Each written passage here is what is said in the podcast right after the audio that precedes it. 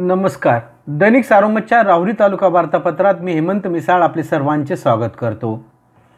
राहुरी तालुक्यातील चव्वेचाळीस ग्रामपंचायतीच्या निवडणुकांचा बिगुल वाजल्याने तालुक्यातील राजकीय वातावरण ढवळून निघाले आहे.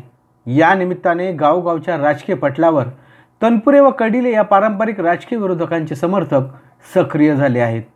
ग्रामसंसदेवर आपला झेंडा फडकवण्यासाठी तनपुरे व कडिलेंच्या कार्यकर्त्यांनी जोरदार मोर्चे बांधणी केली आहे. त्यामुळे आता तालुक्यात राजकीय माहोल बघायला मिळणार आहे.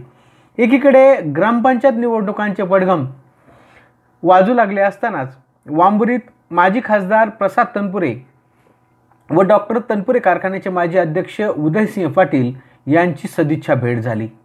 मात्र या भेटीला कोणतीही राजकीय झालं नसताना त्याचे राजकीय भांडवल झाल्याने दोन्ही गटाकडून त्यावर पडदा टाकण्याचा प्रयत्न करण्यात आला.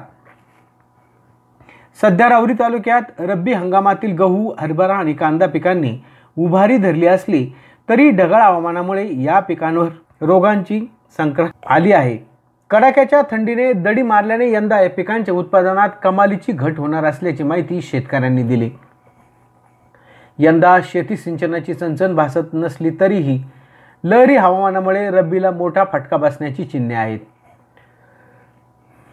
गेल्या चार ते पाच वर्षापासून बहुचर्चेत असलेल्या सोनगाव सातरळ येथील जिल्हा सहकारी बँकेच्या शाखेतील बनावट सोने तारण घोटाळ्याचे पितळ अखेर उघडे पडले. मागील आठवड्यात तेथील सराफासह तब्बल एकवीस जणांवर फौजदारी स्वरूपाचे गुन्हे दाखल करण्यात आल्याने आता परिसरात अनेकांचे धाबे दणाणले आहेत.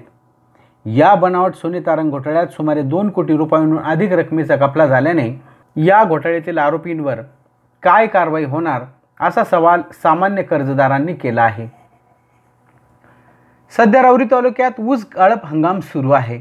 बाहेरील काही साखर कारखान्यांचे कोयते राऊरीच्या ऊसाच्या फडावर चालत असून मात्र आता ऊस तोडणी कामगारांची संख्या कमी झाल्याने तालुक्यातील ऊस तोडणीत शिथिलता आली आहे.